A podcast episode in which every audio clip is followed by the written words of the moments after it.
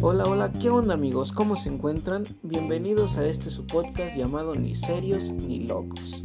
El día de hoy, o el episodio de hoy, me gustaría llevarlos al mundo del cine, en especial con la biografía de Robert Ayers. Yo soy Marco Antonio Suárez y no te despegues de tu asiento, que comenzamos.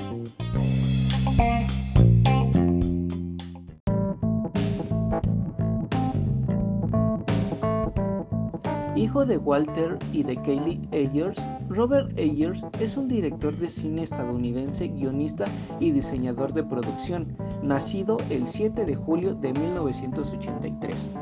Estos tres filmes tienen en común que están basados en el ámbito terrorífico.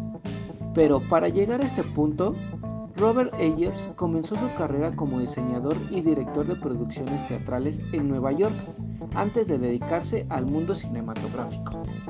Fue hasta los años de 2007 y 2008 que se dedicó a dirigir dos cortometrajes y trabajar como diseñador de producción en varias películas y series.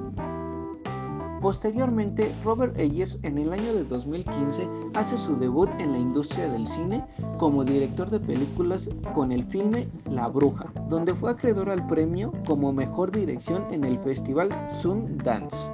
Posteriormente, en el año del 2016 hizo una nueva versión de la película Nosferatu de 1922 y para el año del 2019 seguiría con su éxito cinematográfico con El Faro. Y no olvidemos su más reciente filme, el cual fue El Hombre del Norte, que se estrenó el 18 de octubre del mismo año. Hablando un poco sobre sus formatos cinematográficos, ellos cuenta con el gusto exquisito de elaborar películas en el ámbito terrorífico, usando cosas antiguas o tiempos antiguos, y sobre todo utiliza mucho la belleza fotográfica.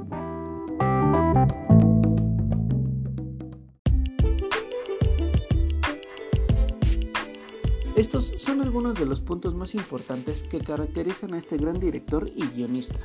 Así que ya sabes, si gustas ver alguno de estos filmes, ya sabes qué es lo que te espera. Mucho, mucho terror.